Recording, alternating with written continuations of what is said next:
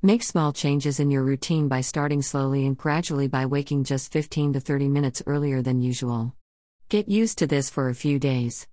Then cut back another 15 to 30 minutes. Do this gradually until you get to your goal time. Sleep early. Push yourself on the bed every day and try to sleep by listening to some soothing music or reading a book. You might be used to staying up late, perhaps watching TV or surfing the internet slash social media, but if you continue this habit, while trying to get up earlier, sooner or later one is going to give. And if it is the early rising that gives, then you will crash and sleep late and have to start over. So you need to do this in a way that your mind and body understands. Use an alarm clock but keep it far from bed. If it's right next to your bed, you'll shut it off or hit snooze. Never hit snooze. If it's far from your bed, you have to get up out of bed to shut it off. By then, you're up. Now the task at hand would be just have to stay up. Go out of the bedroom as soon as you shut the alarm. Don't allow yourself to think and argue in your mind going back to bed. Just force yourself to go out of the room. My habit is to go out on my balcony with a glass of water and to follow it up with brushing my teeth and wash my face. By the time I've done that, I'm awake enough to face the day. Do not rationalize. If you allow your brain to talk you out of getting up early, you'll never do it. Don't make getting back in bed an option. Most of us think and say to ourselves that it's just one day and let's sleep a little longer. This is where the trouble begins, as if you break for one day, it's bound to happen again and again.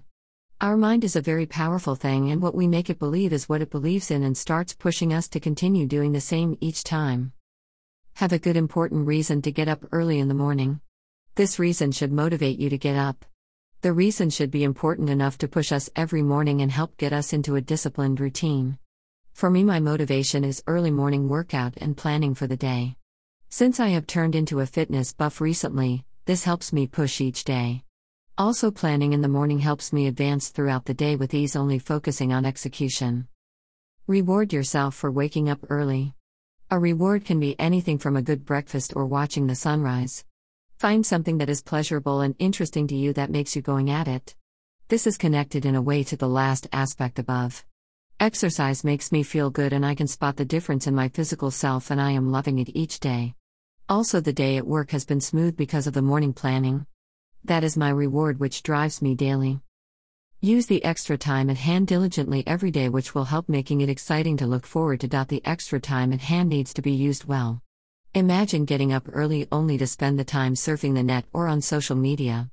It won't help, and there would be no excitement beyond maybe two thirds days.